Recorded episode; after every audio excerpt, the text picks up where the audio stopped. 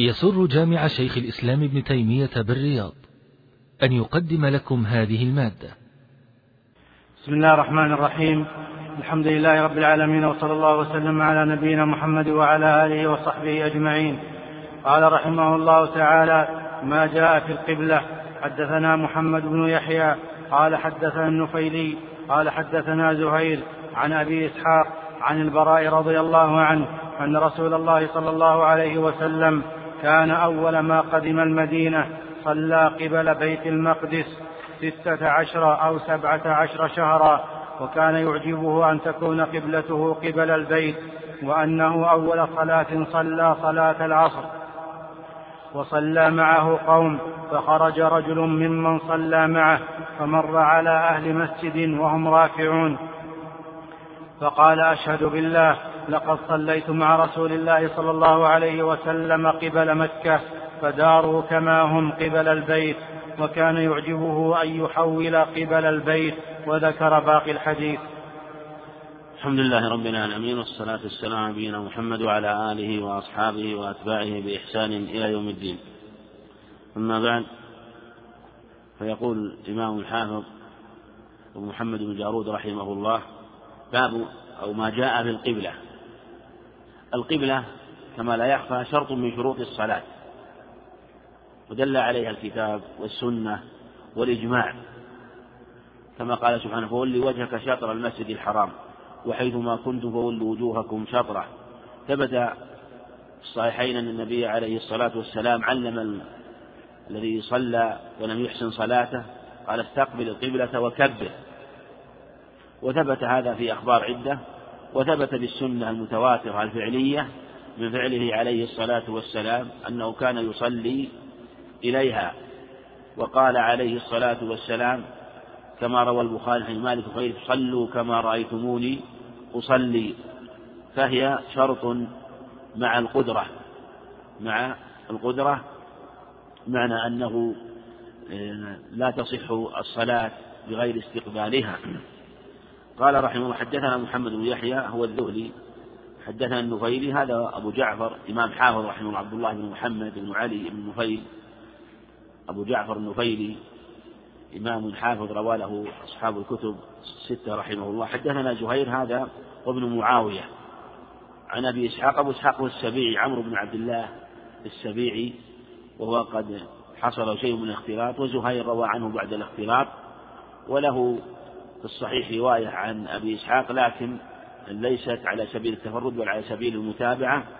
وهذا الحديث مروي من طرق عن أبي إسحاق. وأبو إسحاق أيضا مع تخليقه رحمه الله أو ما حصل الاختلاط فإنه مدلس لكنه هذا الحديث محفوظ بتصريحه عن البراء وهو معروف ومشهور بالرواية عن البراء بن عازم رضي الله عنهما.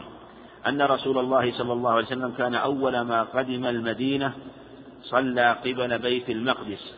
بمعنى أنه حينما قدم المدينة استمر على ما كان عليه على أحد القولين. وذلك أنه عليه الصلاة والسلام كان يصلي بمكة. هل كان يصلي إلى الكعبة؟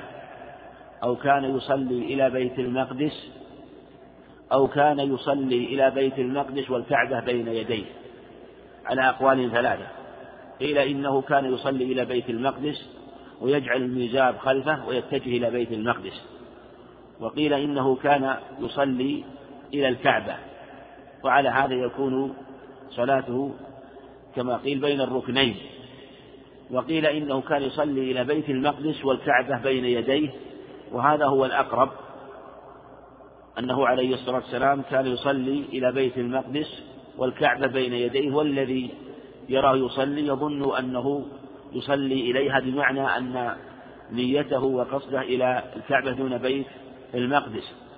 وهذا جاء في حديث ابن عباس عند أحمد بسند رجاله رجال الشيخين أنه عليه الصلاة والسلام كان مكة يصلي نحو بيت المقدس والكعبة بين يديه والكعبة بين يديه.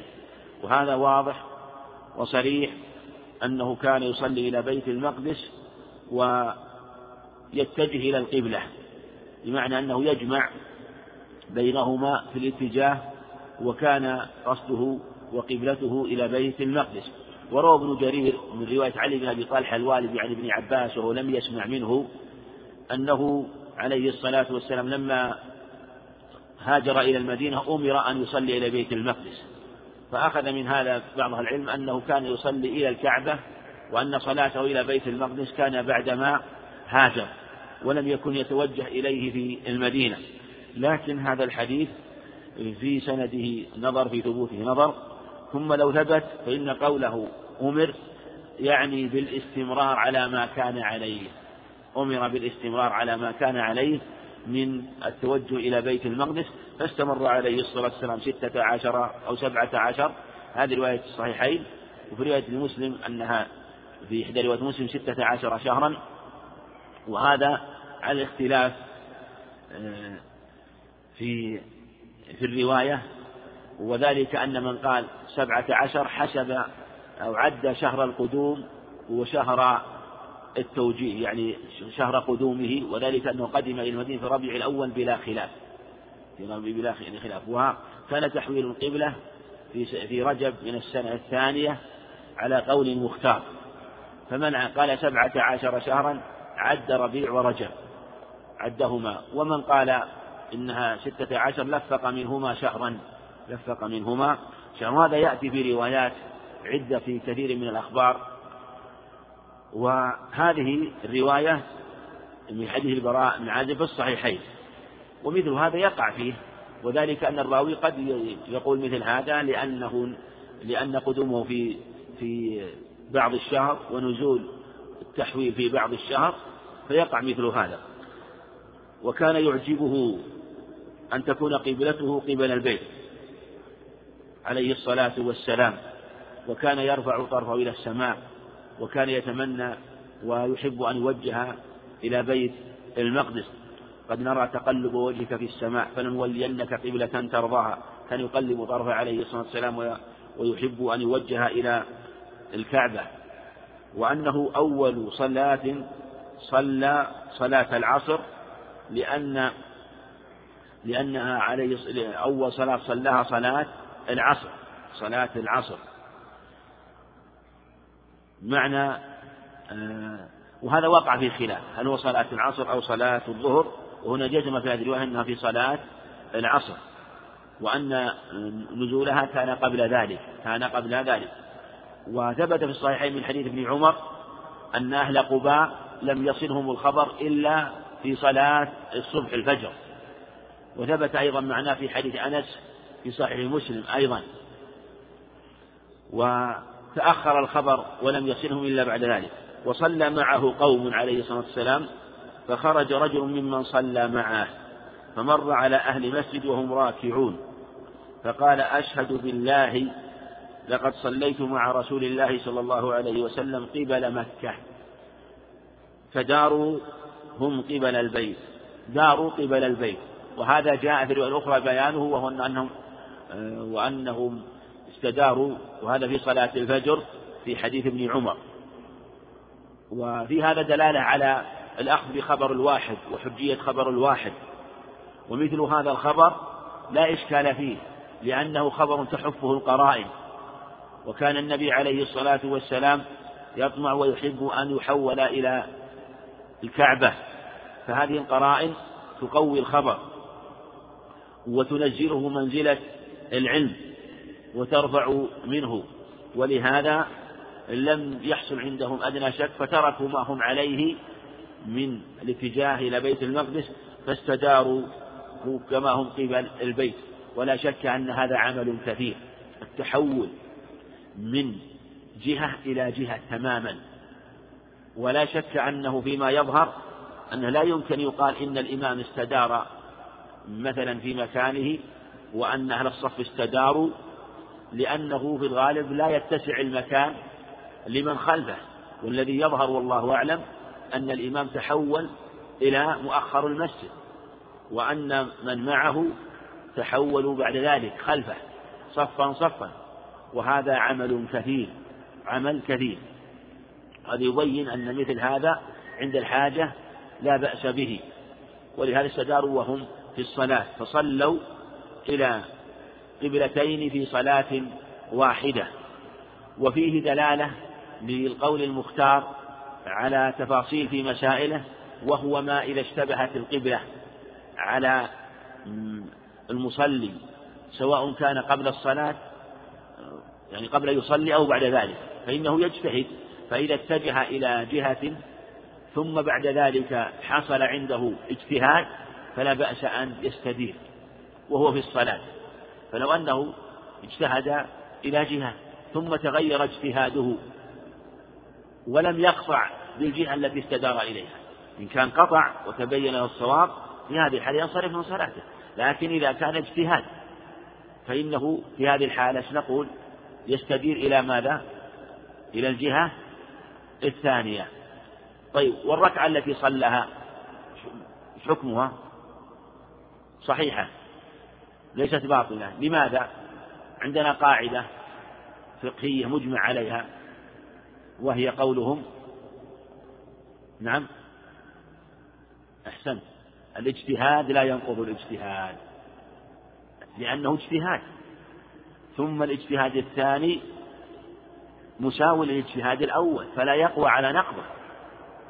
بخلاف ما إذا علم وقطع في هذه الحالة ينصرف ويستأنف لأن تبين فوات أو تحقق فوات الشرط قبل الفراغ من المشروط كما لو وجد الماء قبل الفراغ من الصلاة وهو بطهارة تيمم بخلاف ما إذا وجده بعد ذلك وقد فرغ. فدار تماهم قبل البيت. وكان يعجب نعم فكان يعجبه أن يحول قبل البيت وذكر باقي الحديث. وذلك أن باقي الحديث أن اليهود قالوا ما ولاهم عن قبلة التي كانوا عليها. فبين الله سبحانه وتعالى كذبهم بذلك وأنه و وأن هذه إحكام القبلة وأن بقاءها من ما يجب التسليم به وأن الله عز وجل له أن يغير الأحكام بحسب مصالح العباد والنسخ ثابت والنسخ ثابت. ولهذا استداروا رضي الله عنهم وصلوا إلى الجهة الأخرى. ثم الذين صلوا إلى بيت المقدس إلى استداروا في في صلاتهم. كانوا قد صلوا قبل ذلك إلى بيت المقدس. صلاة العصر صلاة المغرب وصلاة العشاء. وص... نعم ثلاث صلوات وبعض صلاة الصبح. يعني ثلاث صلوات وبعض صلاة. وكانوا صلوا إلى بيت المقدس وكانت القبلة قد نسخت. ومع ذلك لم يؤمروا بإعادة الصلاة. وهذا يبتني على قاعدة وهي ثبوت الحكم في حق المكلف. هل الناسخ يثبت في حق المكلف قبل العلم أو لا يثبت إلا بعد العلم؟ على خلاف قيل يثبت الحكم الناسخ في حق, في حق المكلف مطلقا وقيل لا يثبت إلا بعد العلم. لا يثبت إلا بعد العلم. وقيل يفرق بين الخطاب المبتدأ والخطاب الناسخ. الخطاب المبتدأ بمعنى أنه خطاب جديد بحكم جديد. بخلاف الخطاب الناسخ بأن يكون على أصل وحكم ثم جاءه الناسخ. فإنه لا يثبت في حقه. لا يثبت في حقه. لأنه في الخطاب الناسخ متمسك بشريعة. والأصل بقاء الشريعة في في حقه فلا تبطل صلاته. وذلك أنهم باقون على شريعة وهي الاتجاه إلى بيت المقدس بخلاف الخطاب المبتدأ الذي آه، كان لم يسبقه شيء لم يسبقه شيء. ولهذا ذهب جمهور العلماء لو أن إنسان أسلم ومضى عليه مدة ولم يصلي ولم يصم رمضان قالوا إنه يجب عليه قضاء الصوم وقضاء الصلاة لأنه خطاب مبتدأ خطاب مبتدأ ولو طالت المدة. والصحيح أنه لا فرق بين الخطاب المبتدأ والخطاب الناسخ وأنه لا يكلف وأنه لا تثبت الشرائع إلا بالعلم مطلقا ولا دليل على هذا التفصيل. فمن أسلم ولم تبلغه الشريعة ومضى له أشهر ولم يصلي ومر به رمضان ولم يصم. وكذلك أيضا لو أن امرأة نزل بها دم استحاضة فلم تصلي تظنه دم حيض وتظن أنه يمنع الصلاة ولم تكن مفرطة فالصحيح أنه لا يلزمها أن تعيد ما صلت وذاك ما ما صلى ما تركته من الصلاة على حكم أنه حيض أو له حكم الحيض. وكذلك لا يلزمه أن يقضي ما فاته من الصوم والصلاة وهذا لعليه أدلة كثيرة بل هي من جهة النظر متواترة في المعنى في قصة في حديث سالم سعد الصحيحين في الذين كانوا يأكلون ويشربون حتى يتبين خير الخيط الأبيض الذي يضعونه من الخيط الأسود ولم يظنوا ولم يكونوا علموا أن المراد بياض النهار وسواد الليل وكذلك حديث علي بن حاتم الآخر في الصحيحين بنفس المعنى كذلك حديث الذي أساء صلاته ولم يكن يحسنها. فالنبي عليه الصلاة والسلام لم يأمره أن يعيد صلاته.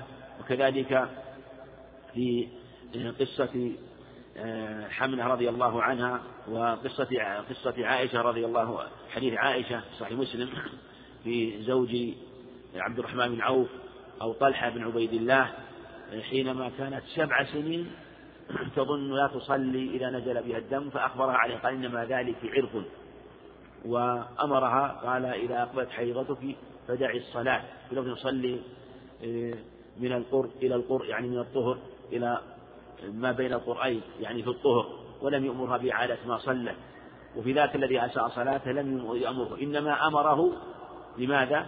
لإعادة الصلاة التي في الوقت. وهذا هو الواجب. لو جاءنا وكان قد ترك الصلاة في الوقت فإننا نأمره لأنه مخاطب ومكلف ولو فرض أنه صلاها على غير الوجه الصحيح نأمره أن يعيدها لأنه مخاطب. أما بعد فوات الوقت فإنه أيضا يتخرج على قاعدة أخرى أصولية وهي أن الشرائع لا تثبت إلا بالأمر. وذلك أننا إذا قل إذا أمرناه بالصوم ولم يكن صام أو أمرناه بالصلاة ولم يكن صلى نحتاج إلى أمر جديد. هو مأمور أن يصلي في ذلك الوقت مأمور أن يصوم رمضان في الوقت. فكيف نأمره أن يصوم رمضان في ذي القعدة؟ وهو لم يفرط وإذا قيل إنه يجب عليه نقول الوجوب لا بد له من أمر جديد. ولهذا كان الصحيح أن من ترك الصلاة عمدا لا يقضي ولا يصلي. وأجرى ابن حزم وشيخ الإسلام رحمه الله من ترك الصوم عمدا فإنه لا يصوم لأننا إذا أمرناه بالصوم نحتاج إلى دليل إلى أمر جديد يدل على الأمر به. والله عز وجل إنما أمره بالصوم في هذا الوقت المحدد وأمره بالصلاة في هذا الوقت المحدد. فأين الدليل على أن من شرع الله ومن دين الله أن هذه صلاة مأمور بها وهو يصليها خارج الوقت؟ كيف تكون الصلاة مثلا بعد طلوع الشمس يتركه عمدا ويصليها بعد طلوع الشمس؟ يصلي العصر بعد غروب الشمس؟ هل هذه صلاة عصر؟ هل هذه أمر الله بها أن يصلي بعد غروب الشمس وليس معذورا ليس نائما وليس ناسيا وليس ساهيا وليس غافلا؟ حسبه أن يتوب التوبة الصادقة ويستأنف العمل. وأجراه أيضا تقي الدين رحمه الله حتى أجراه جماعة من العلم حتى في الصوم كما تقدم. نعم. حدثنا إسحاق بن منصور قال حدثنا عبد الرحمن قال حدثنا زائدة بن قدامة عن سماك بن حرب عن موسى بن طلحة عن أبيه رضي الله عنه قال قال رسول الله صلى الله عليه وسلم ليجعل أحدكم بين يديه مثل مؤخرة الرحل ويصلي. حدثنا إسحاق بن هذا الكوسج إمام ثقة رحمه الله. قال حدثنا عبد الرحمن هو ابن مهدي قال حدثنا زائدة بن قدامة ثقة رحمه رجال الشيخين عن سماك بن حرب لا بأس به برجال مسلم بن ثور بن أبي هبيرة النخعي رحمه الله. لكن رواية عن عكرمة فيها ضعف سماك عن عكرمة.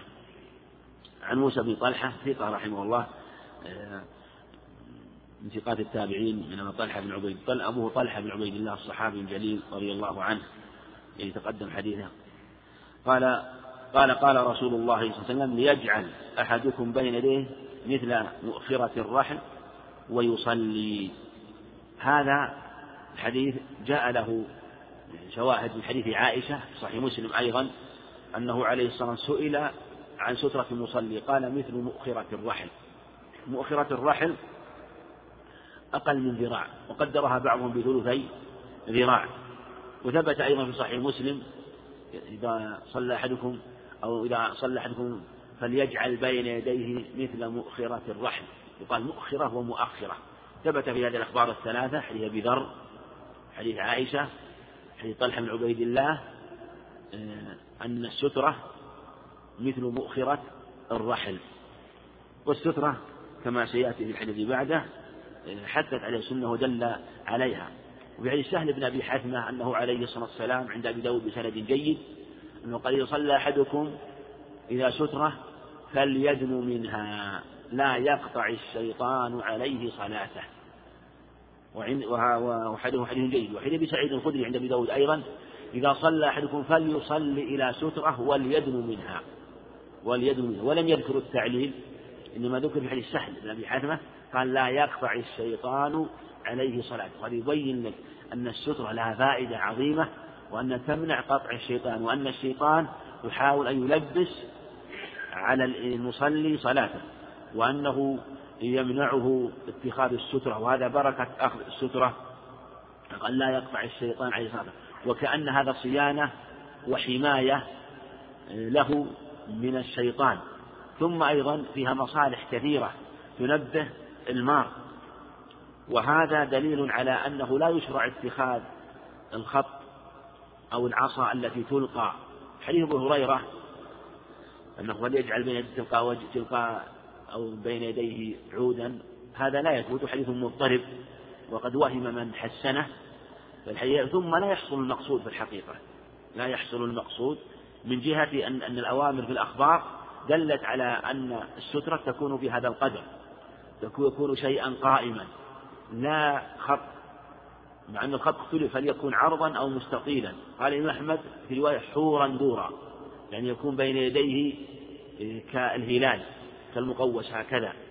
هذا على فرق مع أن أحمد رحمه الله لم يعتمد على هذا الخبر لم يثبت عنه اعتمد على الخبر لكن كان نقل له آثار في هذا وإلا هو لا يثبت هذا الخبر رحمه الله وكأنه أقل ما يمكن إذا لم يجد شيئا يستتر يستر به صلاته. وجاء في هذا المعنى أخبار عدة في اتخاذ السترة والسترة يسن أن تكون قريبة من المصلي ويقال وليدن منها. يعني معنى أن تكون يدن منها هذا إذا كانت السترة مركوزة مثل جدار أو عمود أسطوانة. وقد كان الصحابة من الصحيحين إذا دخلوا المسجد ابتدروا السواري. كان سلم الأكوع رضي الله عنه إذا دخل المسجد من الصحيحين قصد إلى أسطوانة. عند أبي داود سمى أسطوانة التوبة. وكان يصلي إليها وأخبر أن النبي عليه الصلاة والسلام كان يصلي إليها. فكانوا يقصدون إلى السواري. وهذا يبين أنهم كانوا يقصدون إلى السواري وإلى أو الجدار ونحوه وأنه كان أولى عندهم من المبادرة إذا لم يكن في الصف الأول سترة.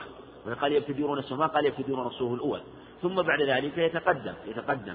فإن كان هنالك سترة في الصف فهو حسن معنى أنه يتقدم إلى الصف الأول ويصلي وإن لم يكن فيه سترة فالسنة أن يصلي إلى سترة في أي مكان سواء في الصف الثاني أو في غيره كما كان الصحابة رضي الله عنهم. ولو فرض أن غيره سبق بعد ذلك فالأعمال بالنيات ويكتب في في في باب الأجر كمن تقدم. ولهذا ذكر عبد الله رحمه الله لو أن إنسان جاء مع أول الوقت وجلس في آخر المسجد وآخر جاء متأخر بعد إقامة الصلاة حكى الإجماع على أن من هو في آخر المسجد أفضل بالإجماع.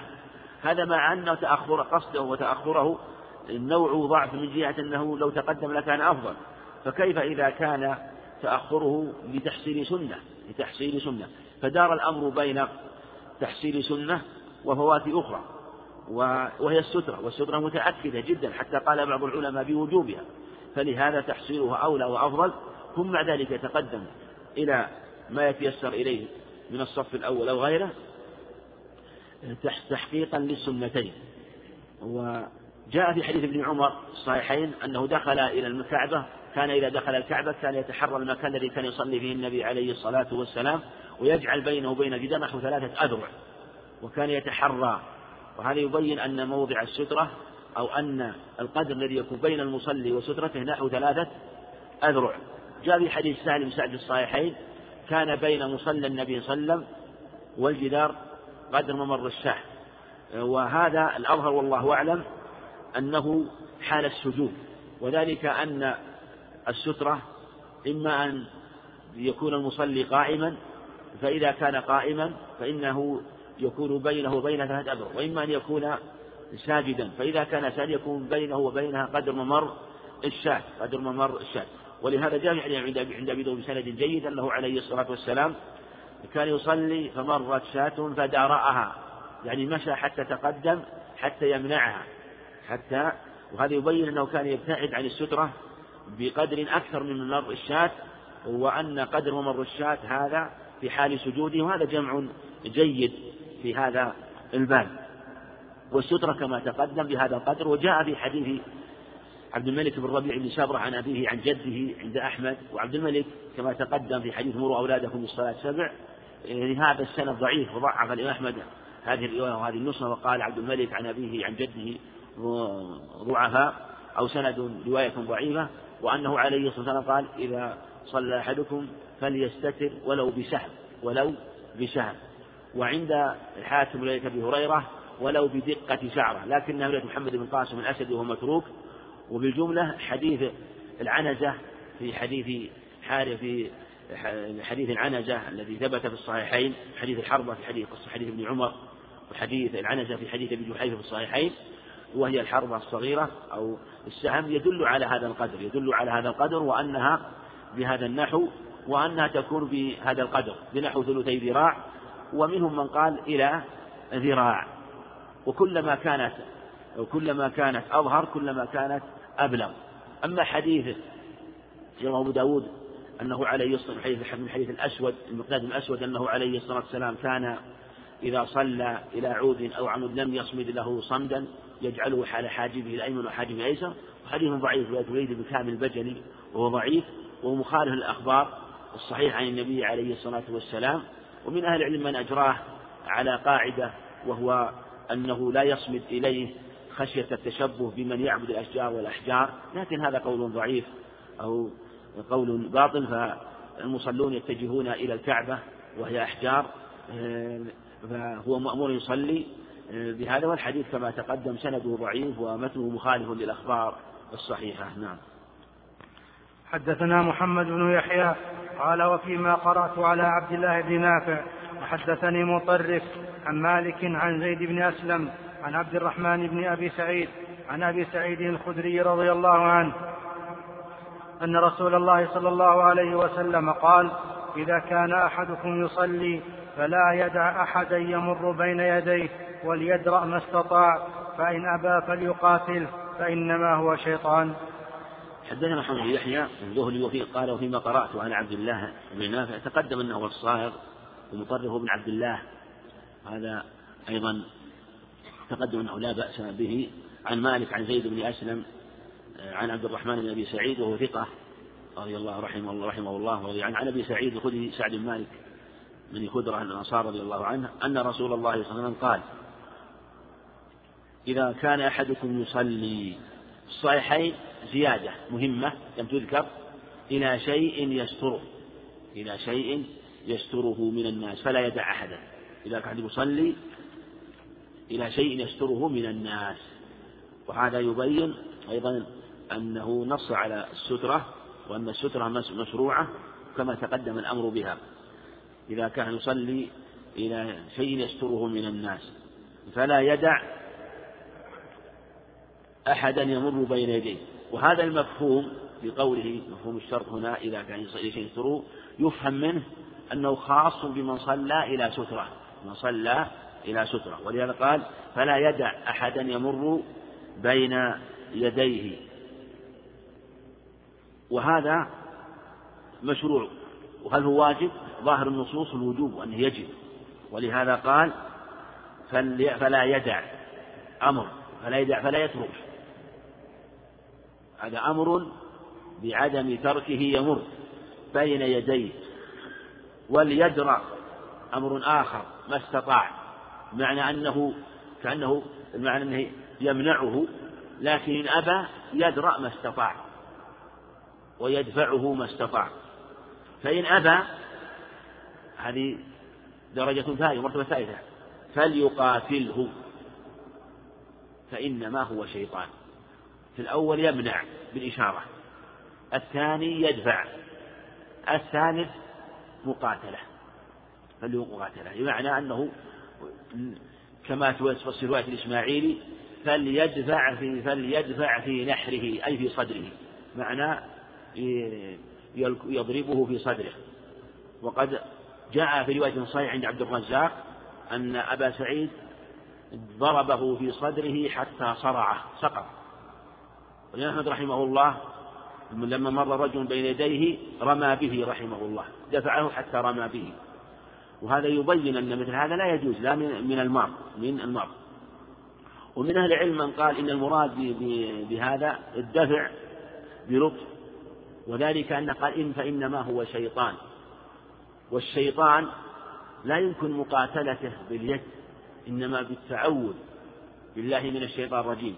وهذا النص على أنه شيطان يوهم يوهم إلى أن المقاتلة بالدفع. بما تيسر على سبيل التدرج بلا آه، دفع. لكن ظاهر الحديث فليقاتله آه، أمر. أما قول فإنه شيطان هذا تعليل. تعليل للمقاتلة. تعليل لأنه شيطان. وليس المعنى أن آه، المقاتلة تفسر بكونه شيطان لا. تعليل للمقاتلة. في حديث ابن عمر عند مسلم فإن معه القرين فإن معه القرين.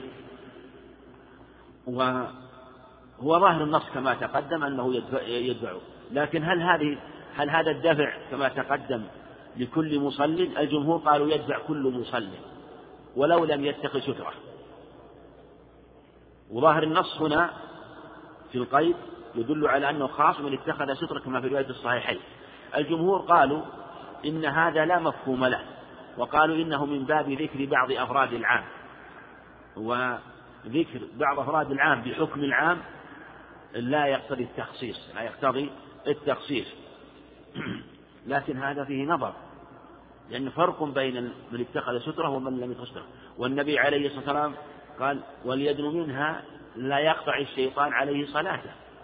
قد يفهم منه أن أنه إذا لم يتخذ سترة فإن الشيطان يقطع عليه صلاته بمروره. ومن ذلك من يدفعه الشيطان وهو من يمر بين يديه بين يديه. وهذا محتمل كما تقدم وقد يقال والله أعلم وقد يقال والله أعلم آه، أنه يدفع مطلقا وذلك أن المصلي له حريم معنى بقدر ما يمد يده أو يقال بقدر ثلاثة أذرع قدر ثلاثة أذرع. وهذا الحريم يجب أن يحترم ولا يتجاوز ولا يتجاوز فيدفع كما تقدم. والمسألة مشتملة مسألة من أخذ بهذا القيد قال إنه خاص بمن اتخذ سترة وذلك أن الذي يتخذ سترة فإنه مفرط. ثم المار أيضا قد يغفل ويسهو ولا يدري. فإذا اتخذ سترة فإنه يكون معذورا ويكون المار غير معذور. ولهذا إذا كان الإنسان يصلي لا يجد أحد يمر هذا هو الأصل لكن إذا كان المكان فيه زحام إذا كان فيه زحام ولم يجد المار إلا هذا الطريق هل يدفعه أو لا يدفعه؟ نعم. لا يدفعه لأنه في الحقيقة ليس مفرد وعلى على هذا نقول المار والمصلي ومن يمر عليها الحال تارة يأثمان جميعا وتارة لا يأثمان وتارة يأثم المار وتارة يأثم الممرور عليه. يأثمان جميعا إذا صلى المصلي في مكان هو طريق للناس والمار يجد مندوحة أو طريق آخر لكن مر فيأثم هذا يأثم لأنه صلى في طريق الناس وهذا يأثم لأنه يجد طريق آخر. ولا يأثمان جميعا إذا صلى في مكان ليس في طريق الناس وهذا المار لا يجد إلا هذا المكان. فلا يأثمان لا هذا ولا هذا. ويأثم المار إذا كان المصلي صلى في مكان ليس في طريق الناس ويجد طريقا يمر منه فمر بين يديه. ويأثم المصلي إذا صلى في طريق الناس وصلى في طريق الناس ويجد مكانا آخر. يجد مكانا آخر فقصد إليه وصلى. في هذه الحالة يأثم لأنه عرض صلاته للنقص. فالمعنى أنه يقصد إلى مكان يحفظ فيه صلاته ويمنع من المرور فإن غلبه أمر فلا شيء عليه ولله الحمد. نعم. حدثنا ابن المقرئ ومحمود بن آدم قال حدثنا سفيان عن الزهري عن عبيد الله بن عبد الله أنه سمع ابن عباس رضي الله عنهما يقول جئت أنا والفضل يوم عرفة والنبي صلى الله عليه وسلم يصلي ونحن على أتان فمررنا على بعض الصف فنزلنا عنها وتركناها ترتفع فلم يقل لنا النبي صلى الله عليه وسلم شيئا. زاد محمود فدخلنا في الصلاة. حدثنا ابن هو محمد قد محمد عبد الله بن يزيد المقرئ ثقة رحمه الله ومحمود بن آدم المروزي ثقة رحمه الله. قال أي ابن مقرئ ومحمود حدثنا سفيان. من سفيان هذا؟ ابن عيينة بن أبي عمران الهلالي رحمه الله. عن الزهري ومحمد بن مسلم. عن عبيد الله ابن عبد الله. عن عبيد الله ابن عبد الله. من هو هذا؟ نعم عبيد الله بن عبد الله بن عتب بن مسعود. نعم. وفيه آخر اسمه عبيد الله ابن عبد الله عكس. ما من هو لا آخر من رجال الصحيحين اسمه عبيد الله ابن عبد الله وهذا عبد الله بن عبد ابن عبيد الله. نعم. نعم. نعم. عبيد الله عبد الله بن عبد الله بن عبيد الله. عبد الله هذا عبيد الله بن عبد الله. وهو وآخر عبد الله بن عبيد الله. نعم. ابن أبي مليكة. ابن أبي مليكة. وهو ثقة. هذا عبيد الله بن عبد الله بن عتبة بن عتبة بن مسعود. رحمه الله. أنه سمع ابن عباس رضي الله عنهما وعبد الله بن عباس. قال جئت أنا والفضل. الفضل أخوه. الفضل أخوه وله عشرة من الإخوة رضي الله عنهم رضي الله عن الصحابة. جئت أنا والفضل يوم عرفة. جئت أنا والفضل يوم عرفة. هذه الرواية فيها وهم. هذه الرواية فيها وهم أو أنها شاذة أو أنها شاذة. لأن مجيئهم إليه كان في منى كان في منى. ومحتمل هذا من ابن عيينة رحمه الله. وهذا يقع في بعض الألفاظ ومثل هذا لا يؤثر. الحديث يكون محفوظا ويكون الوهم مثلا في له هذا لا يؤثر ويقع في الأخبار كثيرا. مثل في بعض الألفاظ مثلا حديث جابر رضي الله عنه في قصة شرائه الجمل وفي ثمنه وقع خلاف في ثمن الجمل. وفي حديث فضالة بن عبيد الله رضي الله عنه. في تلك التي اشتراها وكان فيها خرج وكان فيها ذهب وقع خلاف في ثمن سبع دراهم أو تسعة دراهم سبع دنانير أو تسعة دنانير لكن أصل القصة يكون ثابت. وجاء في رواية مسلم أنه يوم آه، الفتح أو حجة الوداع في الشك. من رواية معمر عن الزهري. والصواب حجة الوداع. حج وأنه لا التفات إلى هذا الشك. وأن في حجة الوداع وأنه بمنى كما في رواية الصحيحين. والنبي صلى الله عليه وسلم يصلي ونحن على أتان. الأتان هو هي أنثى الحمار. فمررنا على بعض الصف.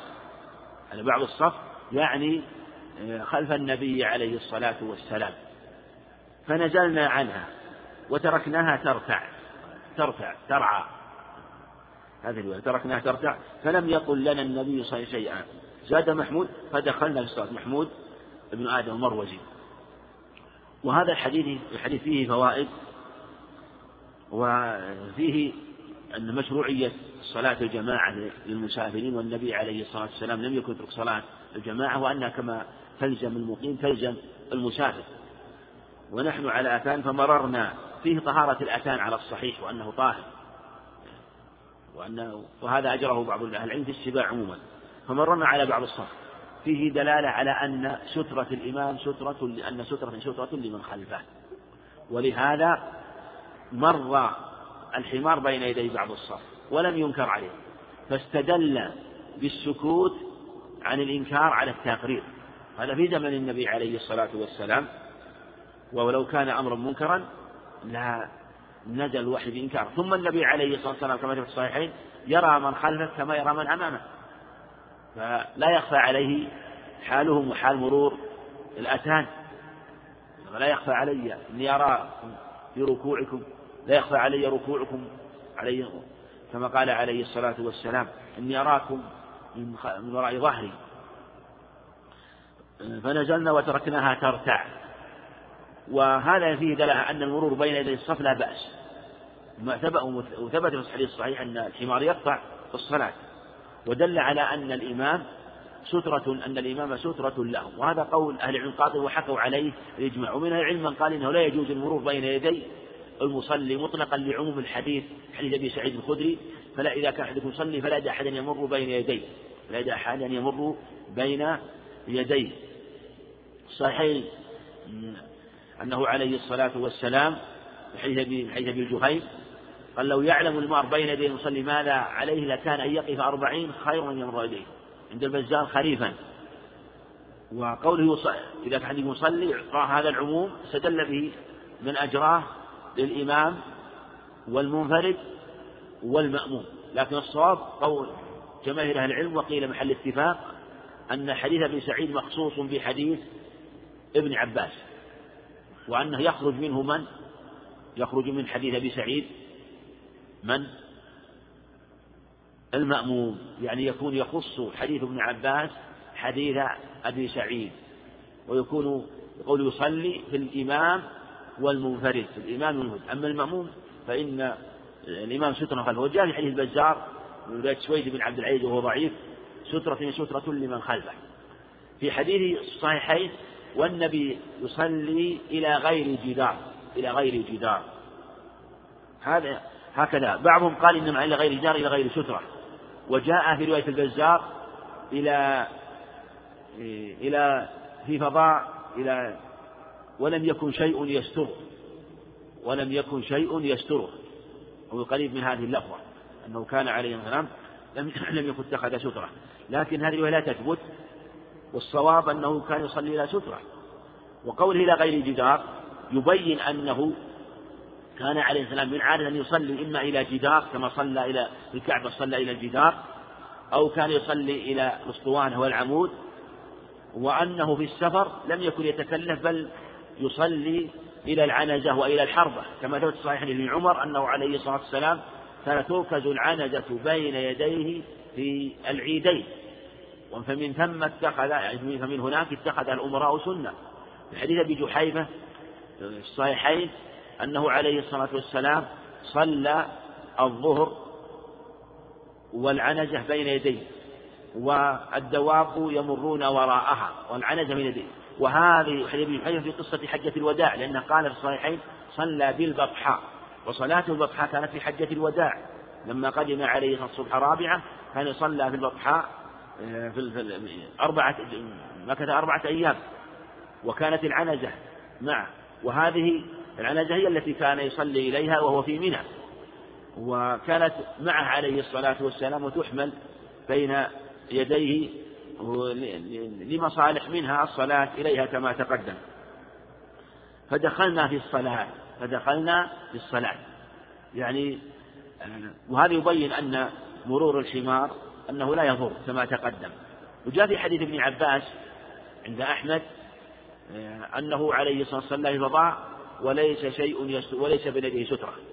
وجاء في حديث الفضل بن عباس عند أبي داود أنه صلى وكلبة لنا أو كلبتان لا تعبثان بين يديه وليس بين يديه سترة. وهذان الحديثان حديث ابن عباس عند حديث الفضل ضعيفان.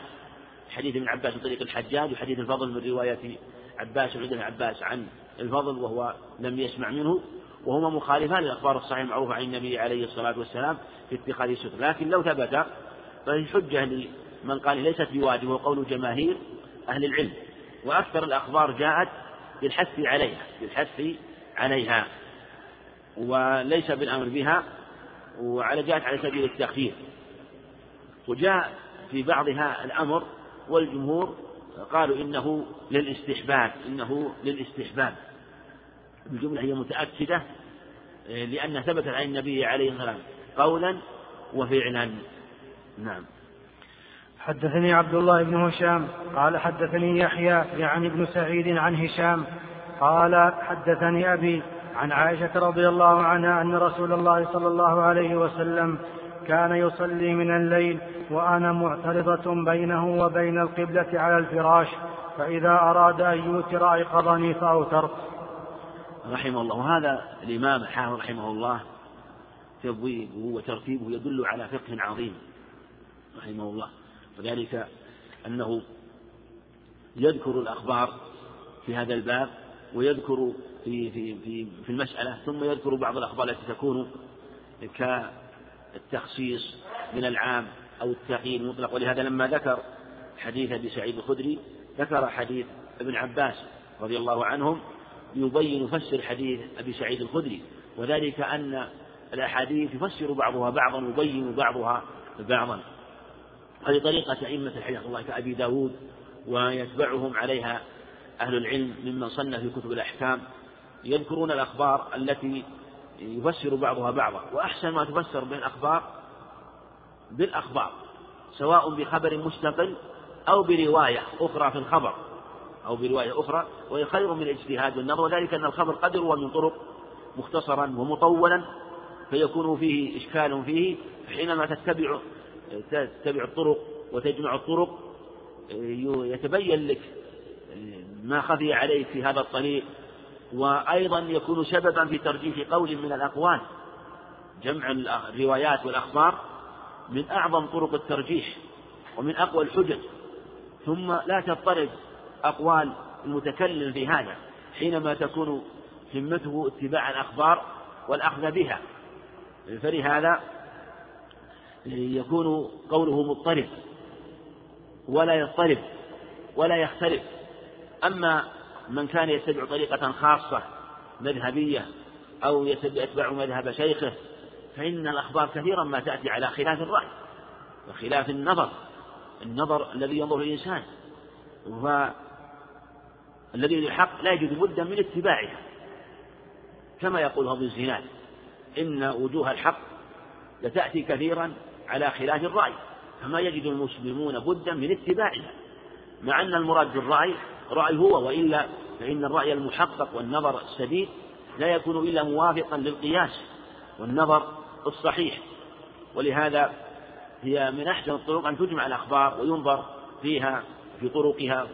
بالنظر في الزيادات في تفسير أخبار بعضها ببعض وفيها تترجح الأقوال أو يتبين رجحان الأقوال.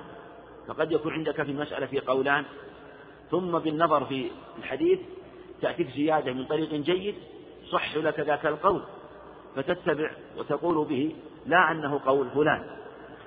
فطريقة مصنف رحمه الله فيما يظهر على طريقة أهل العلم.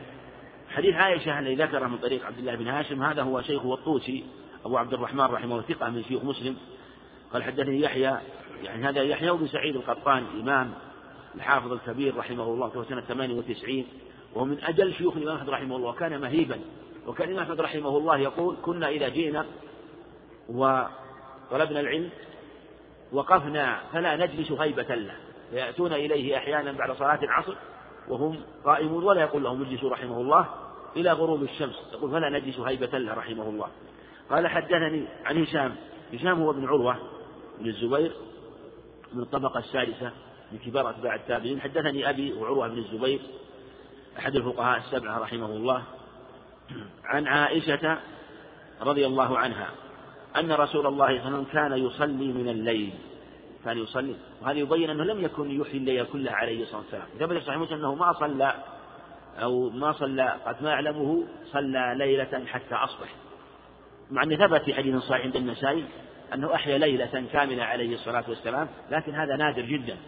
وسنة المسلمين لم يكن يصلي يحيي الليل كله عليها إلا ما اختلف فيه في العشر الأواخر من رمضان. كان يصلي من الليل وأنا معترضة معترضة بين يديه. وهذا هل هو على السرير أو على فراش؟ لأن الحديث ورد بروايتين. رواية أنها كانت على السرير وكان يسجد عليه الصلاة والسلام وهي على السرير. ورواية أنها قالت وأنا معترضة ولم تذكر أنها على السرير. والأظهر والله أعلم أنهما روايتان لأن الروايتين آه، مختلفتان. وسياقهما فيما يظهر كذلك. وفي رواية يعني في الرواية الأخرى التي التي هنا جاء في رواية أنها قالت فإذا سجد قبضت رجلي. قبضت رجلي. وهذا يبين أنها كانت في هذه الحال لم تكن على لم تكن على السرير. أما الرواية الأخرى إذا كان على السرير فلا حاجة أن تقبض رجليها لأن يسجد في أصل السرير يسجد في أصل السرير وهي على السرير وهي آه لم تقبض رجليها ويحتمل أن أن يقال كما قال بعض أهل العلم أنها أنه عليه الصلاة والسلام كان يصلي معها على السرير كان يصلي معها على السرير وكانت تقبض رجليها إذا يسجد لكن هذا التأويل فيه نظر نظر أنهما قصتان كما تقدم وأنه إذا صلى وهي على السرير سجد في أصل السرير ولم تتحرك آه، أو لم تقبض رجليها إلا إذا أرادت أن تقوم فإنها لا تمر بين يديه ولها قال فتعرض لي الحاجة فأكره أن أسنحه فأنسل انسلالا. انسل انسلالا معنى وهي في ظلمة الليل حتى لا يعني تواجهه وتنظر إليه وهو يصلي حتى لا تشغله عليه الصلاة والسلام. وعلى الفراش.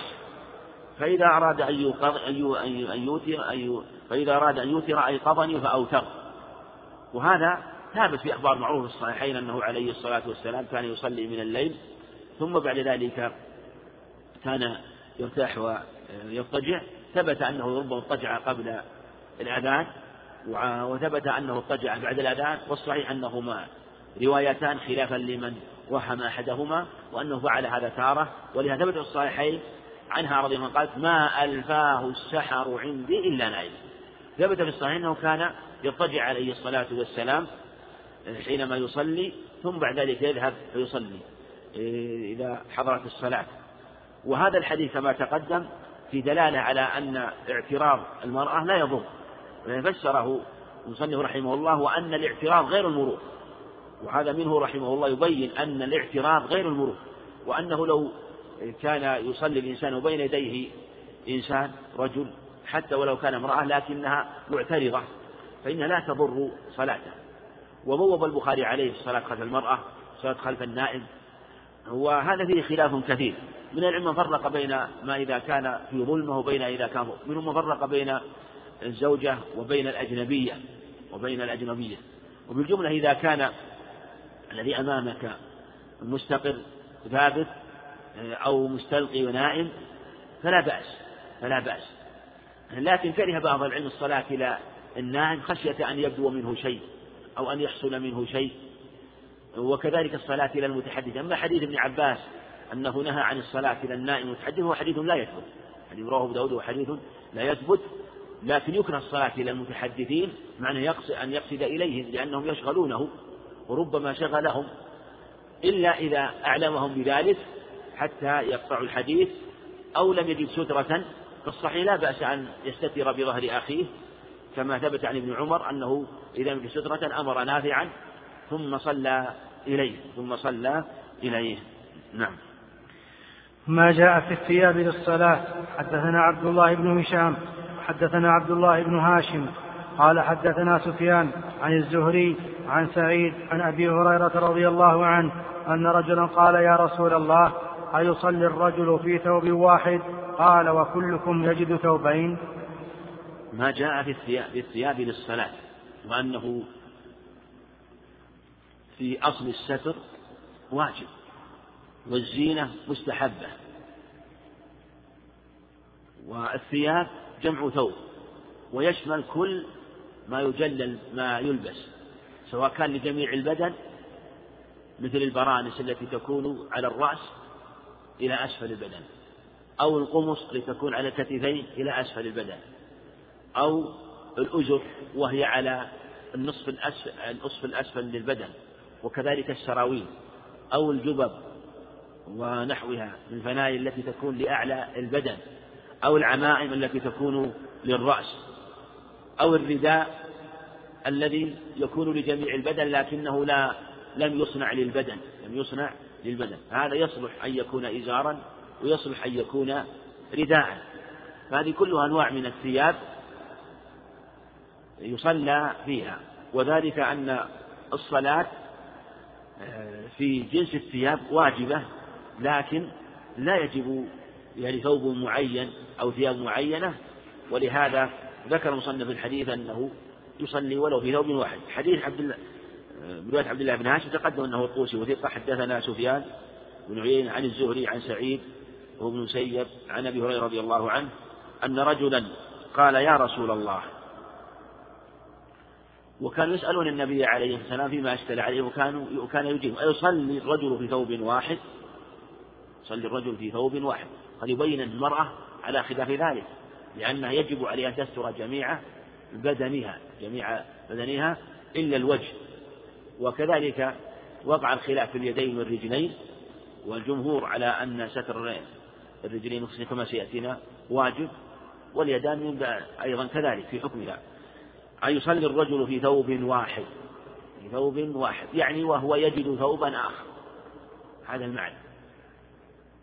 قال قال وكلكم يجد ثوبين هذا يبين أن الصلاة في ثوبين أفضل وأن الصلاة في ثوب واحد جائزة والثوب أو جائز والصلاة في ثوب واحد إما أن يكون يمكن أن يستر جميع البدن أو أن يستر بعض البدن أو بعض البدن فإن كان يستر بعض البدن فيستر أسفله وإن كان يستر جميع البدن فهذا هو الأكمل ثبت الصحيحين أيضا عمر بن أبي سلمة من حديث أم هانة هذا المعنى ثبت الصحيحين من حديث جابر بالصلاة في ثوب واحد. في ثوب. ابن هريرة آه، ولا يشتمل اشتمال اليهود معنى أنه يلفه عليه لفا. يلف عليه لفا. فقال أيصلي الرجل في ثوب واحد؟ قال وكلكم يجد ثوبين وكلكم يجد ثوبين. المعنى أنه لا يجب الصلاة في ثوبين إذا كان الثوب ساترا لأعلى البدن ولأسفل البدن فإذا كان يستر الكتفين فهذا هذا مجزئ هذا مجزئ. وسيأتي في حديث أبي هريرة؟ ما يبين هذه المسألة. نعم. حدثنا يعقوب بن, إبراهيم الدورقي قال حدثنا عبد الرحمن بن مهدي عن سفيان عن أبي الزناد عن الأعرج عن أبي هريرة رضي الله عنه قال نهى النبي صلى الله عليه وسلم أن يصلي الرجل في الثوب الواحد ليس على عاتقه منه شيء. نعم. حدثنا يعقوب إبراهيم هذا هو الدورقي وثيق من رجال الجماعة. حدثنا عبد الرحمن المهدي عن سفيان عن أبي زياد. سفيان؟ نعم. الثوري نعم. سفيان هو الثوري. عن أبي الزناد؟ نعم. شو اسمه؟ نعم. عبد الله بن ذكوان والأعرج؟ عبد الرحمن بن هرمز نعم. إنه هذه النسخة تأتي كثيرا. وأبو أبو الزناد له ابن. يعني لا بأس ولكن وصف الرواية. ما اسمه أبو الزناد؟ له ابن مشهور. عبد الرحمن ابن عبد الله بن ذكوان عبد الرحمن بن أبي الزناد. من رواه مسلم هو وصف في رتبة الحسن رحمه الله. عن رجع عن أبي هريرة رضي الله عنه قال نهى النبي صلى الله عليه وسلم أن يصلي الرجل في الثوب الواحد. ليس على عاتقه منه شيء. هذا حديث صحيحين لكن هذا لفظ مسلم. زيادة منه عند مسلم. البخاري ليس على عاتقه شيء. مسلم روايته وضحت. وهذا وهذا يبين لك الزيادات. ليس على عاتقه منه شيء. ولهذا أخذ أكثر العلم في هذا القيد وهو منه لأنها زيادة مقيدة للإطلاق ليس على عاتقه شيء ولا ليس على عاتقه منه شيء منه شيء. ولهذا قالوا إنه يكفي أن يكون على بعض العاتق والأكمل أن يكون ساتر للعاتقين ليس على عاتق شيء. وفي هذا دلالة لقول أحمد رحمه الله أنه يجب ستر المنكبين يجب ستر المنكبين. وهذا هو الصحيح. وذهب الجمهور إلى أنه لا يجب ستر المنكبين. وقالوا إن الواجب هو أن يستر أسفل البدن يسفل أسفل البدن. وستر المنكبين مستحب. لكن ظاهر الخبر أنه يجب. ولهذا في حديث جابر رضي الله عنه الصحيحين إن كان الثوب ضيقا فاتجر به وإن كان واسعا فالتحف به. صحيح أبي هريرة فليخالف بين طرفيه. صلي أحدكم في ثوب واحد أو إذا صلى أحد في ثوب واحد فليخالف بين طرفيه. فليخالف هذا أمر. والمخالفة بين الطرفين تكون بأن يجعل طرف من هنا وطرف من هنا على الكتفين. فهي مؤيدة وموافقة لحديث أبي هريرة وأنه يغطي كتفيه من هنا ومن هنا. وهذا هو الظاهر أنه يجب. واختاره تقي الدين آه، السبكي رحمه الله من الشافعية وهذا هو الصواب. لكن إن كان لم يجد فلا بأس. ولهذا قال أو كلكم يجد ثوبين يقول عليه الصلاة والسلام. فلهذا نقول أن هذا هو الواجب. وفرق بين حال الاختيار وحال السعة. لكن هنا ما هو أكمل وهو التزين للصلاة وهو التزين بأخذ الزينة. معنى أن يكون عليه ثياب زيادة على هذه الثياب. وقد روى البزار والطبراني أنه عليه الصلاة والسلام حي ابن عمر إن الله حق أن يتزين له. إن الله أحق أن يتزين يا بني آدم خذوا زينتكم عند كل مسجد. والمراد بكل مسجد أي عند كل صلاة عند كل صلاة. والتزين يكون بأن تكون السترة ضافية من جهة المعنى أو من جهة وصف الثياب ومن جهة سترها بعموم البدن.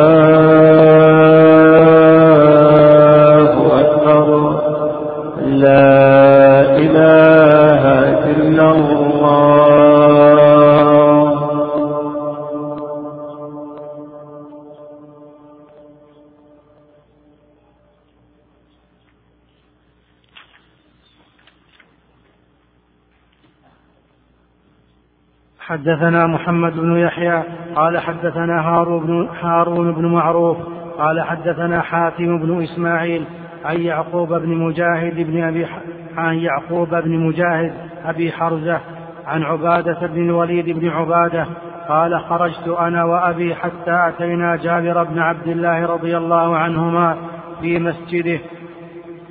وذكر بعض الحديث قال وقام رسول الله صلى الله عليه وسلم يصلي فكانت علي بردة ذهبت أن أخالف بين طرفيها فلم تبلغ لي وكانت لها ذبادب فنكستها ثم خالفت بين طرفيها ثم, ثم تواقصت عليها فجئت فقمت عن يسار رسول الله صلى الله عليه وسلم فأخذ بيدي فأدارني حتى أقامني عن يمينه وجاء جبار بن صخر فتوضأ ثم جاء فقام عن يسار رسول الله صلى الله عليه وسلم فأخذنا بيديه جميعا فدفعنا حتى أقامنا خلفه فجعل رسول الله صلى الله عليه وسلم يرمقني وأنا لا أشعر ثم فطنت فقال هكذا بيده يعني شد وسطك. فلما فرغ رسول الله صلى الله عليه وسلم قال يا جابر قلت لبيك يا رسول الله قال إذا كان واسعا فخالف بين طرفيه وإذا كان ضيقا فاشدده على حقوك. حدثنا محمد يحيى هذا هو الذهلي. حدثنا هارون معروف هذا هو المروزي أبو علي الخزاز رحمه الله ثقة من رجال الشيخين. قال حدثنا حاتم بن إسماعيل وهو من رجال الجماعة الصدوق ربما أو يهم رحمه الله كما يقول حافظ رحمه الله. عن يعقوب بن مجاهد وهو أبو حرزة من رجال مسلم عن عبادة بن الوليد بن عبادة بن الصامت ثقة رحمه الله من رجال الجماعة خرجت أنا وأبي حتى أتينا جابر بن عبد الله رضي الله عنهما في مسجده وذكر بعض الحديث. جابر رضي الله حديث طويل في آخر صحيح مسلم فيه فوائد وفيه قصص وفيه عبر حديث من أطول أحاديث صحيح مسلم. قال وما في هذا الحديث؟ بعض منه. قال وقام رسول الله صلى الله عليه وسلم يصلي.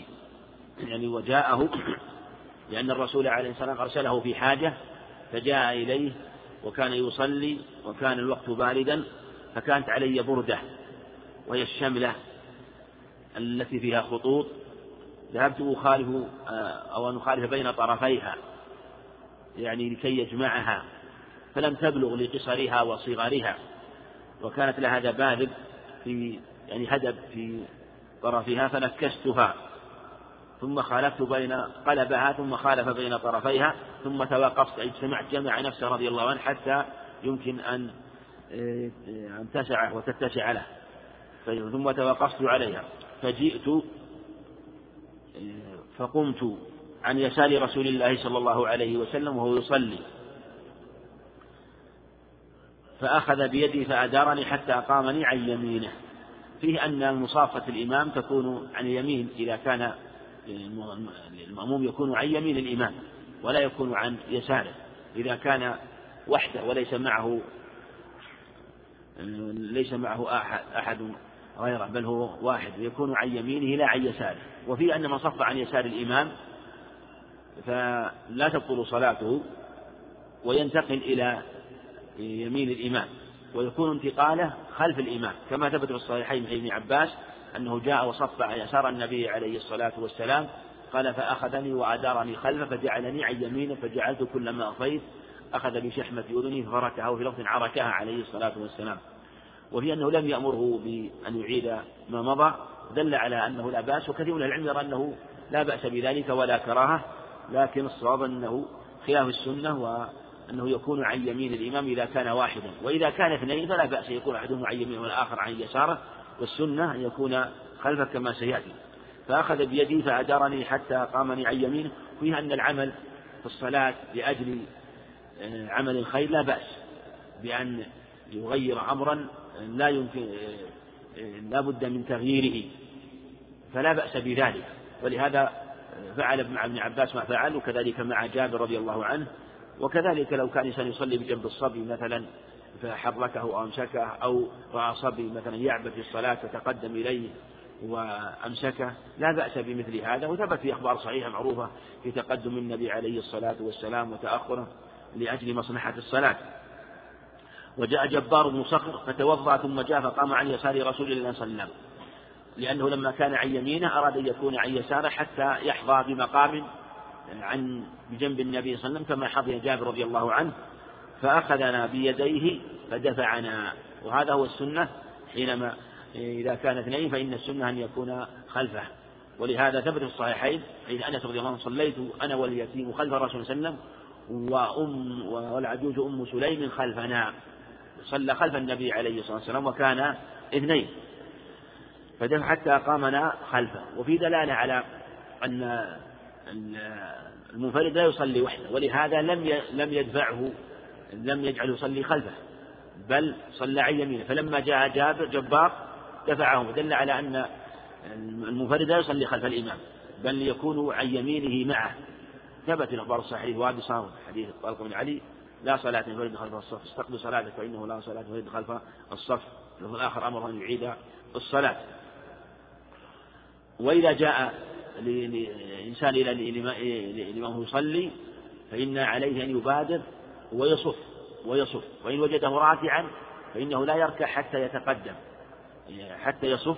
على خلاف وتفصيل كبير كثير في هذه المسألة فالشأن أنه لا بد أن يصف ولا يصلي وحده. حتى ولو جاء ووجد الصف غير تام فإنه يتقدم إليه. ولو وجد قوما يصفون خلف في صف آخر وأمامه صف ليس بتام فإن عليه يتم الصف الذي لم يتم ولو أنه فاته الركوع. فجعل رسول الله صلى الله عليه وسلم يرمقني وأنا لا أشعر. ثم فطنت فقال هكذا يعني شد وسطك. لأنه تواقص عليها وجمع نفسه رضي الله عنه بقصرها. فقال شد وسطك كما في اللفظ آخر الصحيحين إن كان واسعا فالتحف به. يعني ضعه كاللحاف عليك. على بدنه كله وإن كان ضيقا فاتزر به وأن لا بأس بذلك ولا يضر ولو كان مكشوف أعلى البدن. فلما فرغ رسول الله صلى الله عليه وسلم قال يا جبل قلت لبيك يا رسول الله قال إذا كان واسعا فخالف بين الطرف هذه رواية في الصحيحين. يعني في الصحيحين مختصرة. وجاءت هنا مطولة. إذا كان واسعا فخالف بين طرفيه مثل ما تقدم في حديث أبي هريرة صلى الله عليه وسلم فليخالف بين طرفيه يعني إذا كان واسعا. وإن كان ضيقا فاشدده على حقه وهذا رواه مسلم أيضا من طريق هارون بن معروف الذي رواه عنه آه، الذي هو شيخ شيخ شيخ المصنف رحمه الله. نعم. حدثنا محمد بن يحيى قال حدثنا أبو النعمان وأبو الوليد قال حدثنا حماد بن سلمة عن قتادة عن محمد بن سيرين عن صفية بنت الحارث عن عائشة رضي الله عنها أن رسول الله صلى الله عليه وسلم قال لا يقبل الله صلاة حائض إلا بخمار نعم. حدثنا محمد بن يحيى الذهلي حدثنا أبو النعمان محمد بن فضل عالم رحمه الله. قال بعضهم إنه ليس من العرامة بل هو بريء من العرام لكنه لقب لحق به رحمه الله.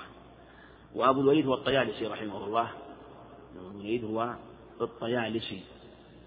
يعني الطيالسي ما اسمه الطيالسي؟ أبو الوليد. أبو الوليد الطيالسي وأبو داود.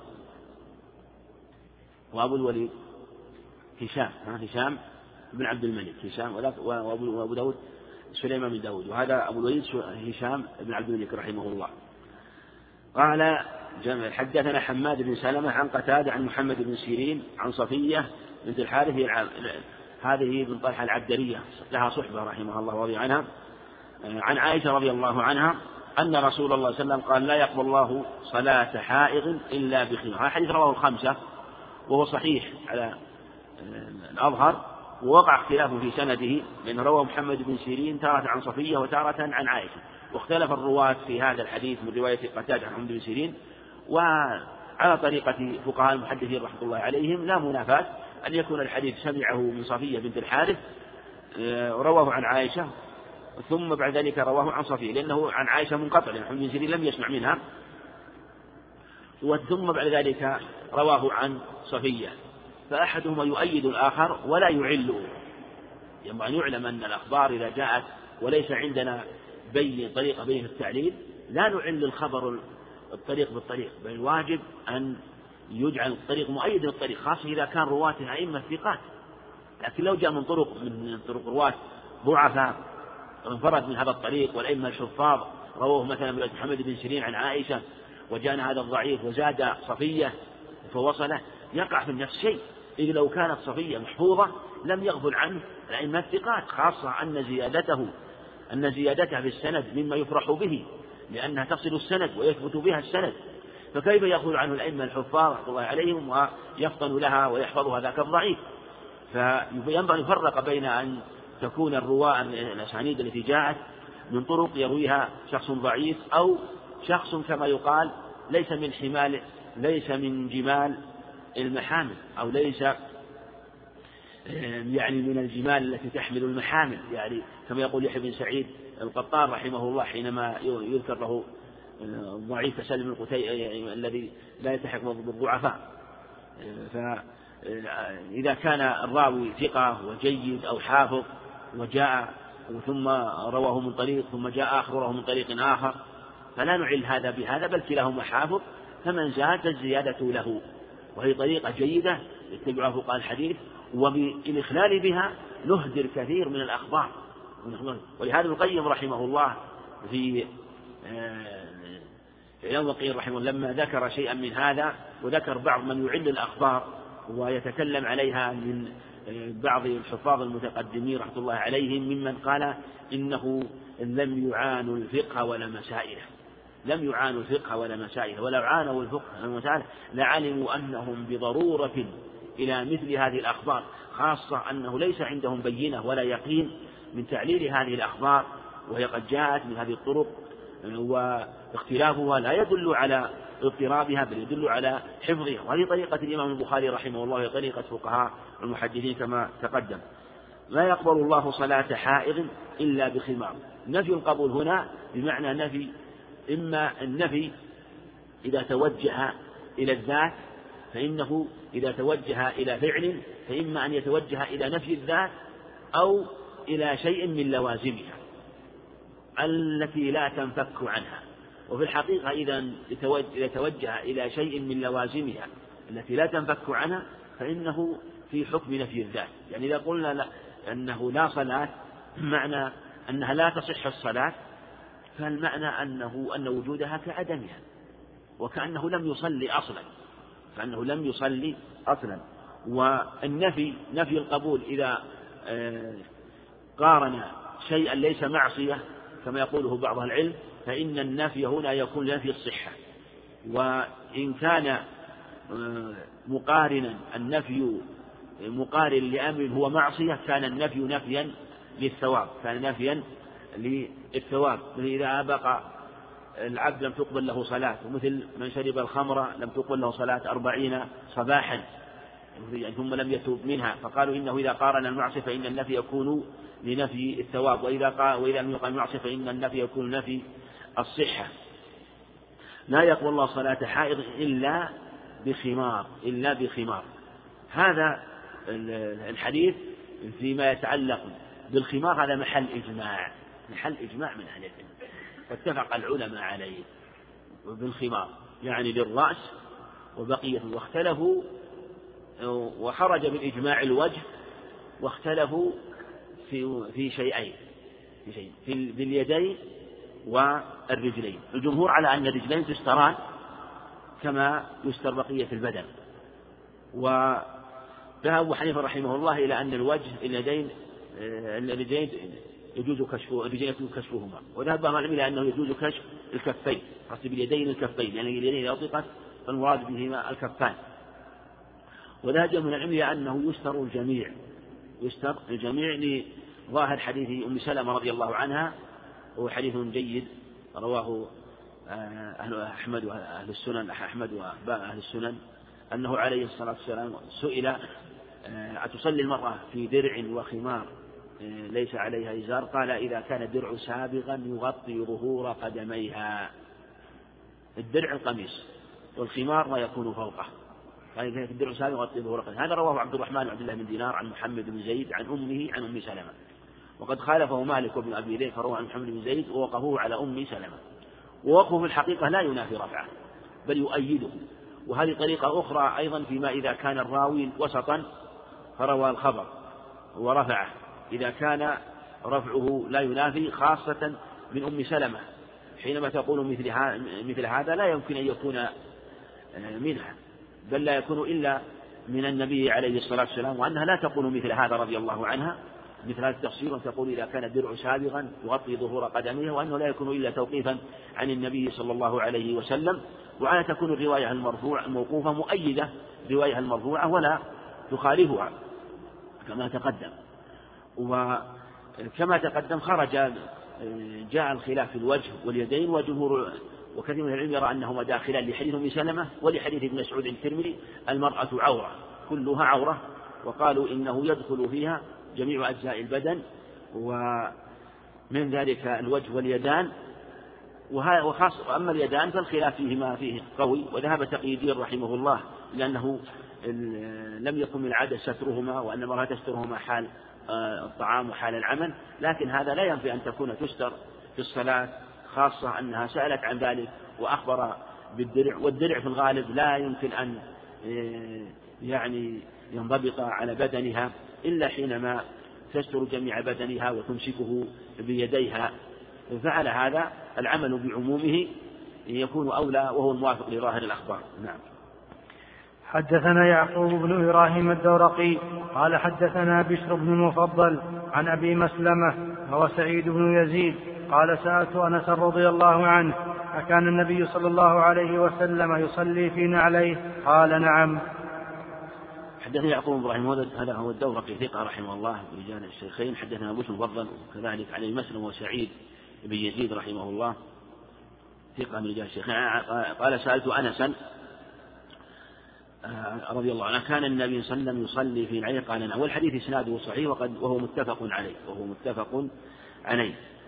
وثبت من حيث رواه أبو داود حيث شدان داوس أنه عليه الصلاة والسلام قال خالفوا اليهود صلوا في نعالكم صلوا في نعالكم. وجاءت الصلاة في النعال في أخبار عدة عنه عليه الصلاة والسلام وجاء أنه أمر من جاء إلى المسجد إذا جاء أحد في المسجد فلينظر فإن كان في ناعليه أذى فليمسح بهما التراب ثم ليصلي فيهما ثم ليصلي وأقل أحوال الأمر الاستحباب.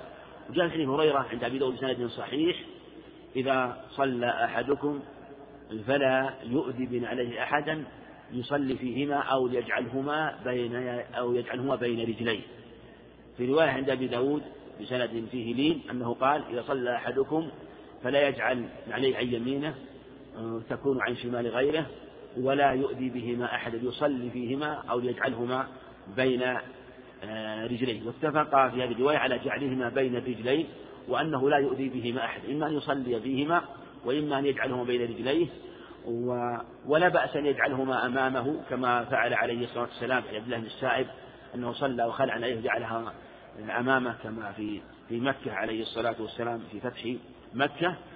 وثبت يعني أنه لبسهما وثبت أنه خلعهما في حديث أبي سعيد الخدري أنه خلعهما عليه الصلاة والسلام كما عند أبي داود وقال إن جبريل أخبرني أن فيهما أذى أو قال قدر.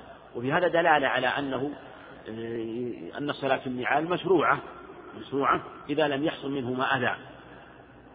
وهل الواجب هو تحقق الطهارة أو الواجب هو عدم تحقق هو ألا يتحقق نجاستها؟